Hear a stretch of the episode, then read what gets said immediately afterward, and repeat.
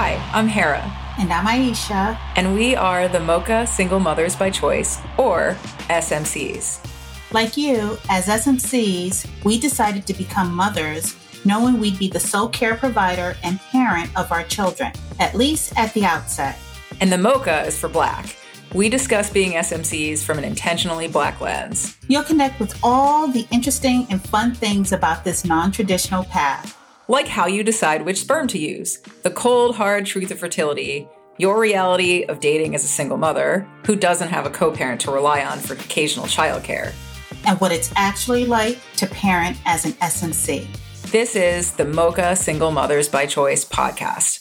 So, hi, Pod. We're here today with a topic that's especially timely for Hera and I, and many SMCs with school age children, because entering school for many of us takes us from the frying pan into the fire. We have academic schedules to deal with, we've got standardized tests, we've got activities social dynamics, and then we also have current events all colliding around our kids. I know I'm feeling the burn. Hera and I talk every day. We're both feeling the pinch. Things get real really quick. So we've turned to the seasoned folks in our group, parents of tweens, to hopefully tell us that this too shall pass or give us a little bit of insight as to what we need to prepare for. So, our topic today is Mocha SMC's Parenting Tweens. We've invited Jennifer, Joy, and Yana here to join us to share their experience and their sage advice. So, Mochas, please introduce yourselves. Um, I'm Jennifer. I am uh, 54. I live in Houston with my 12 and a half year old seventh grader, and he was conceived um, via home insemination with a known donor. I'm Joy. I have an 11 year old who will be 12 very, very soon, in a few weeks. I am 50. I just had a birthday, 56. Hey, congratulations. Um, Happy birthday. Thank you. And my child is neurodiverse. And I think that that's um, sort of an important part to add to this conversation because it does change schooling and friends and all sorts of. Hi, I'm Yana and I have two children. My youngest child is actually my SMC baby. He was donor conceived, but my oldest child, who we're here to talk about, she's from a previous relationship, but her dad is not in the picture. So I've parented her solo her entire life. She's 12, going to be 13 in like two weeks. So she's almost teen. and um, so I have a yeah IUI with donor sperm is how I had my son, and my daughter is previous relationship. Awesome. Did I well, was 39? thank you all for being here. So I know many moms in our space, you know, they're getting to the point where they're returning to work after maternity leave and understandably they balk at the thought and they're a lot of times saying like, "Oh my gosh, you know, this is the time when I should be spending all this time with my baby." And understandably they want to spend time with their in- infant, but I think that what is often missed in the narrative in our spaces is what happens when the kids get older. So I'd like to kind of understand from you all what is it like? How do your feelings change around spending time with your kids? I think like a lot of folks might think that now that they're grown, they don't need you as much. And I have a feeling that you guys will dispel this. Son enjoys a lot of um, alone time. he has his own activities. He um, he kind of only talks to me when there's no one else around, but he has a pretty busy social life, whether it's uh, playing games. He has a VR headset. He plays games with friends um, because he's been to different schools. He has friends who are local and who live further away. Um, he's also able to stay home a little bit, which is nice for me to be able to run to the grocery store without having to take him with me. Yet I call him and tell him to come to the garage and help me unload groceries. So there's some benefit to it. Oh, that sounds amazing. Maybe I'll go out to the grocery store. I know. Well, what age is that again, Joy? that is so true because I do the exact same thing. As I pull back into the garage, I'm Tate. As soon as you hear the garage door open, come downstairs and help me get the groceries out of the car. You know, I remember years ago, I when I was working with another friend, and his wife was a pediatrician. She only worked at the, you know, when I when we were in, when her husband and I worked together, we're both uh, pediatric dentists. we worked together for about 10 years. And when her when their son was about 12, Kara, who was only working two to three days a week, she quit work altogether. And I was just like, oh my gosh, I can't imagine why you would quit work. And they just said that their son just needed her to be home. And you just don't quite get that until I think that you're in it, where yeah, definitely your your my son is much more independent and he can do his own thing and he has his own friends. But there's a lot of emotional duress and stress at this time. And if you fostered a, I feel like, and I, I can't say that I fostered a great relationship, but as you as they age and mature and you foster that relationship, you want them to be able to come to you with all of the drama and all of the heartache and the angst and the good times and the bad times. When you're working and you don't get home till six o'clock and your son has baseball at 7.30 i mean it's a race when i get home on monday and wednesday i get home at 5.45 we have to leave at 6.30 to drive 30 minutes to baseball and then he's in baseball for two hours and there's really no time to reconnect at the end of his day and so I wish that I had that time back to reconnect with him and to hear how his day went and to understand how he's feeling when XYZ is being mean. So I can see why Kara quit because as her son was struggling with whether it was schoolwork or social social issues, they need they there is that need, I think, to reconnect with their parent. So I don't work on Friday, so I can pick him up I pick him up from school at 3:30. I make him do homework in the kitchen so I can see him, my babysitter can see him. Things that encourage us to reconnect while I'm cooking dinner. So I that's where the, I come come at the whole. Yeah, it's great when your baby is six months old to be home with it, but anyone can give your baby a bottle, mm-hmm. and not everyone can give my 12 year old what he needs. Well, it sounds like with all the activities, it also might be harder because you have like these small moments where you probably have to like try to get it out of them because i know a lot of teenagers you know they like to go into their little space and and so just being strategic about getting them to talk to you sounds like it would be way more challenging than like you know my 3 year old wants to tell me everything. Like she's like i'm just learning to talk. Like you got to listen to me. But i'm sure that will change by the time she's a a teenager. I think yeah. it's it's real dependent on the the child because my daughter she tells me everything, like everything, like stuff to the point where sometimes my mommy heart is like, yeah, I could have dealt without not knowing that. And like she tells me everything. She's doing everything her friends are doing. And she's like, Are you gonna tell so and so's mom? And if it's not something that's detrimental to the kid, I'm like, sometimes it's okay for you and your friends to have like things that you guys know that we don't know. and I'm like, it's, it's trying to teach her where the limit is where sometimes kids know things that parents don't know when it's and sometimes it's okay. It's not always okay. Like it's a gray area. But it's like mm-hmm. sometimes it's like you didn't really have to tell me that. But she just tells me everything. And i like that she tells me everything. Right. but it's just yeah. It, it's really kid dependent but she does she wants me to know everything everything. Well, I will say, I know I am starting to feel a real burn right now with my seven year old. And if, you know, the emotional load of a tween is anything like with the seven year old, I think I'm going to be in for a lot of wine um, as my my child ages because right now she's the youngest in her class, and so she comes home with a lot of big emotions right? And it's just, you know, easy to cry. She's a chatterbox, so she wants to tell me everything. And um, like Jennifer said, we have this compressed time, you know, where we're in the car. Um, and so I've started carving out time when I drive her to school to say, do you have any questions, any things that you want to ask?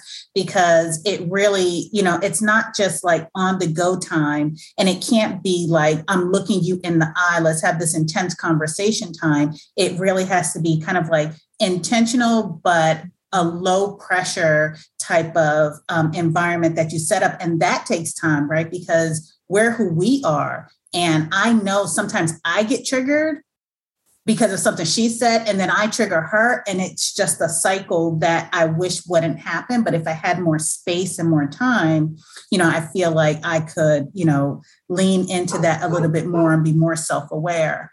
All right, so let's get into um, this next because we talk a lot about um, conception stories, adoption stories, and we, as SMCs, we're intentional about the stories and how we tell it and how we make space for the kids to process. So I know the the types and the details we we share will change over time. So how has your child's conception story or adoption story or your approach to their story how has that changed as they've grown and gotten older? Uh, you mentioned adoption story. So my son was adopted at birth. In fact i cut the umbilical cord and uh, did induce lactation. So he has been with me from the very beginning. And we've had, uh, he's always known that he was adopted. And there were times he would get angry when he was a toddler and he would tell me he liked it better in his birth mother's stomach than, oh, than being with me. He knew exactly what buttons to push.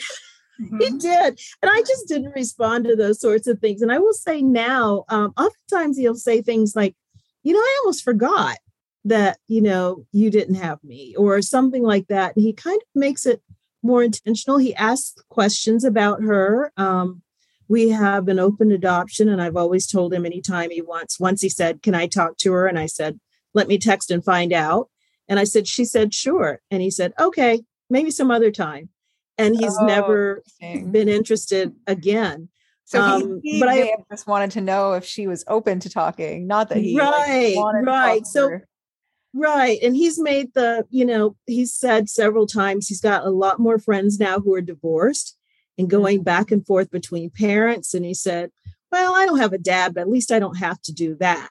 So he's sort of weighing at this point what his family life is like compared to, um, you know, his married friends and his friends who have divorced parents. So that's been in the last year or so, he's really paid attention, more attention to family structure mm-hmm. and not wondered why ours is, but instead celebrate, you know, the the family he has.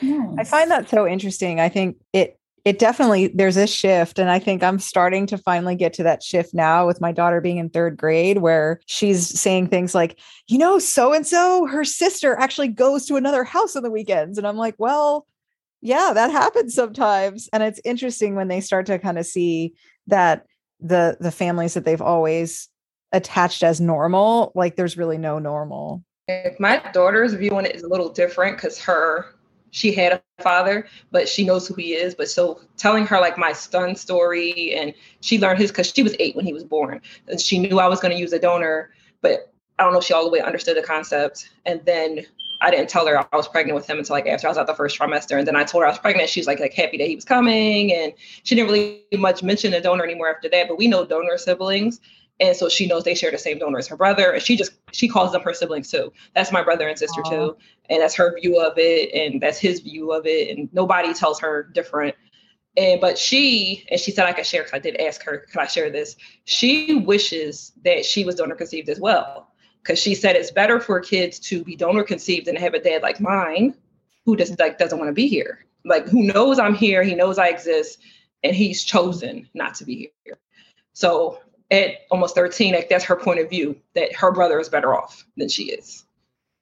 So, Yana, I have a question because I have two conception stories to to share with my my children. How are you navigating um, the the two conception stories? So, you said that your daughter kind of wishes that she had a donor as well. How how are you navigating those two stories to to give them both the the respect that their situations entail?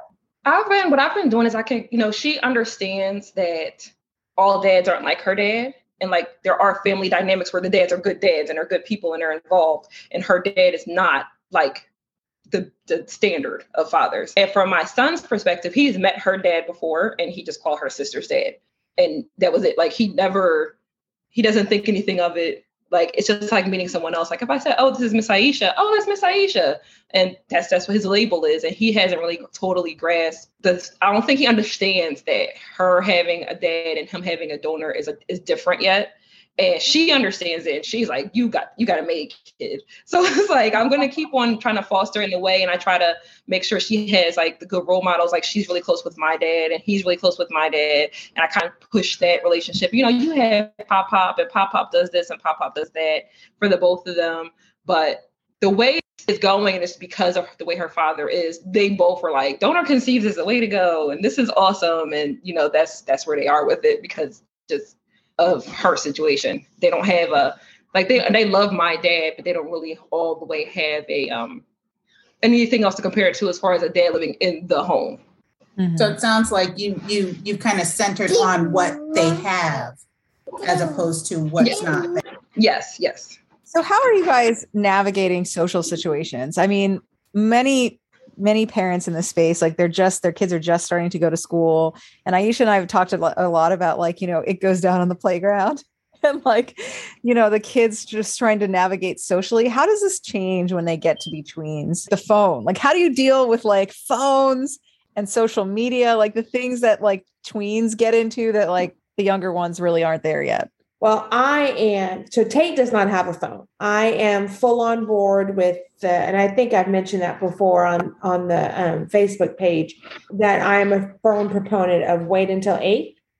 So mm-hmm. my feeling has always been there's no place that my 12 year old needs to be or my 11 year old needs to be mm-hmm. where there's not an adult. We don't live in a situation where we live in the city so, and he goes to private school. So there is no going out with like riding his bike down to his friend's house because we just, we don't have that because of where we live and because of the school environment that he's in. So there's no place that he needs to be that there shouldn't be an adult that has a phone. So there is no phone. So he does have an iPad, but restrict, strict, strict rules. There's no screen time during the week. I've lessened up on that a little bit. I do let him text with his friends on the iPad, but there's no TikTok, there's no there's no mm-hmm. YouTube during the week. Well, he doesn't do TikTok anyway. But um so that's how I've done it. There there's just no there's no use and I don't use my phone um during dinner. I really try really hard when I come home unless I'm on call I don't use my phone until he goes to bed. That I was really good about that when he was really young. There was no, I didn't use my phone. So unless I got paged by the office, I wasn't on it. So I used that as a model. Uh, like when I was growing up, if the phone rang during dinner, you didn't get the phone. So Jennifer, I know, I know um, your son is in a, a, lot of sports, right? So y'all do a lot of stuff. How do you handle? How do you juggle that? So with your job, with school, with his activities, how do you juggle that and not feel overwhelmed, or do you feel overwhelmed? Well, we have a I have a sitter, so I've had this sitter since he was in kindergarten I chose to do that because I didn't want him to have a, such a long day. I felt I felt like at three o'clock he needed to come home and relax. You know that I you know even you know I felt like it was different from daycare. So I've always had a sitter. So all of my sitters, when he was young and he had sports, they were always after school, and so they just picked him up from school from the sporting activities. Now it is overwhelming, not overwhelming. I mean it's just it's a lot of work you just have to i just have to be organized. I just have to know where he has to be when he has to be and then you just you have your weekends open. I i when i know we have a tournament i don't make plans. So there's nothing. I mean i just you know you just i said there's i don't go out a lot because it's just so so busy. So you do you just have to be organized and i have i have help with with my babysitter. She's awesome. Joy how does this change? You said that your son is neurodiverse. So, what are his activities like? How do you juggle his activities with your schedule? Right. So he is on the autism spectrum. It would be called Asperger if they still had that diagnosis. So most people can't even tell, you know, the, the stereotypical stuff about not being able to look someone in the eyes or not being able to figure out jokes he doesn't have any of that so it's it's more about sensory issues like if it gets too loud Uh, he likes to stick to a schedule, those sorts of things. In fact, I didn't even know it was an issue until he started school. It started oh, in kindergarten. And so I find, uh, you know, school, I always say that that Dr. Spock book ends at five for a reason, because when you start mixing teachers in it, you you just can't control anything. You can't control what influences they have. You know, he was coming mm-hmm. home saying things about like, you know, screaming like a girl or blah, you know, and I, I had to get those sorts of things out of him because he didn't have those kinds of exposures at home and so so it manifested itself in uh, the classroom where there was a lot of chaos and several students in a class uh, so that was one of the first things I had. I, my oh, being overwhelmed has to do with schools and navigating how they look at a Black boy with a single mother in a predominantly white area. And everything seems to be about behavior and not about his actual disability. So I've been having to do a lot of mm-hmm. educating and a lot of advocating for him. And he is now in the sixth grade. Uh-huh. And um, yeah, so that's that's been one of my challenges. But I also wanted to go back to what Jennifer said because we live in an urban area where my son takes the bus, he walks all over the neighborhood, he mm-hmm. rides his bike all over the neighborhood.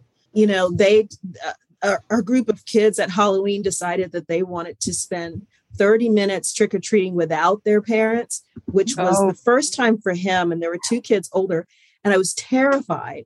And at one point, he called me and told me he was at the Arctic Circle, which is like a Dairy Queen or something, and that they were all getting courtesy cones. And I was like, oh Lord, they're going to get kicked out. But they each got their free little ice cream cone and left and kept trick or treating. And I just kept thinking, he is just growing up. He's he's independent, and you mm. know, parents stayed in touch with each other throughout this but you know we live in one of those kind of neighborhoods. It's very old school you know mm-hmm. um, with porches on the front and everybody's constantly walking. And so he has a, a good amount of independence i'd say. And it took me a long time to get there but he would say like so and so who's younger than me gets to do blah blah blah.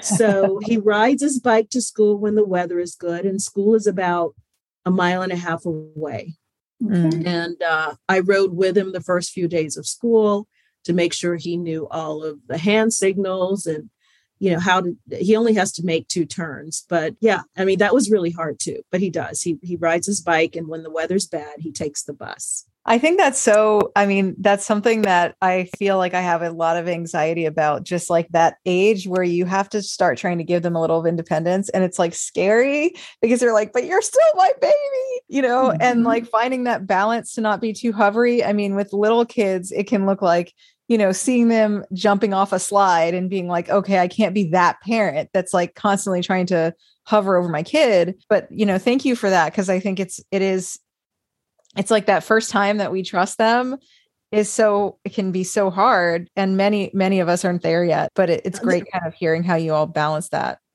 There are a lot of struggles. He has a phone too. I'm not, i was not thrilled about his getting a phone but i happened to get a free iphone 12 mini because i got an iphone 12 and i i still to this day am not sure that i'm okay with it but it does make me or it had made me feel make me initially feel better that he had a phone since he was taking the bus. But when he didn't come home one day and I kept trying to call him and couldn't get him, I was terrified. I didn't know where he was or what he had done.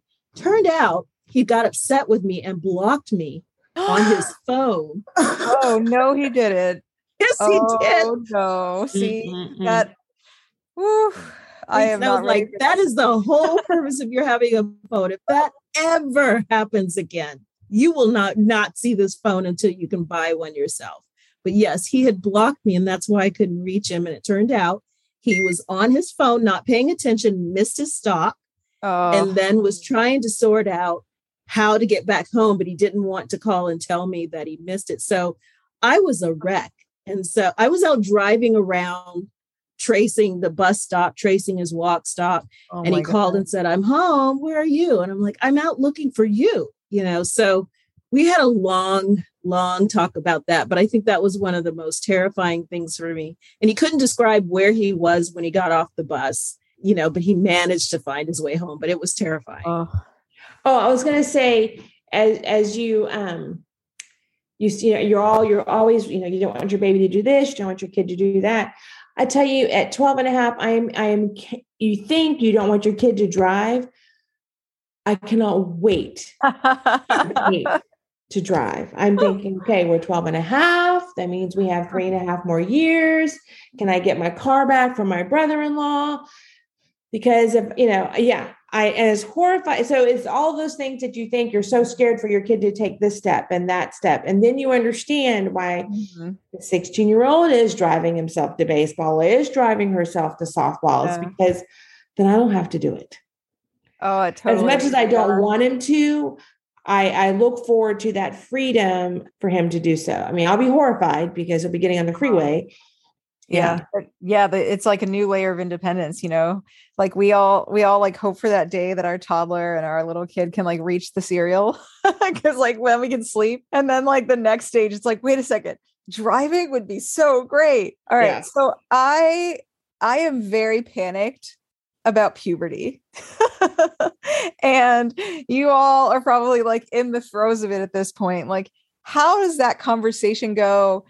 And and i think for me the the real concern i have is like navigating having that conversation with your kid before the school does. How, how did you all deal with that that stage or have you yet? I went in early and I actually talked to my daughter about it early just because I um ended up developing early as a, as a as a young girl. My period came early, and I was like, I want her to know what a period is before period comes. I don't want her to wake up and freak out one morning. Mm-hmm. So I talked to her when she was like eight about it. And I was telling her, and this could happen, and that could happen, and this is happening, and this is why, and your hormones are this. And fortunately, it didn't come on for her at eight. So when she finally did get her period, she was prepared because I talked to her about it at eight. It didn't come till she was 12 but it's like so she knew already. I should have already started having this conversation, and I'm late.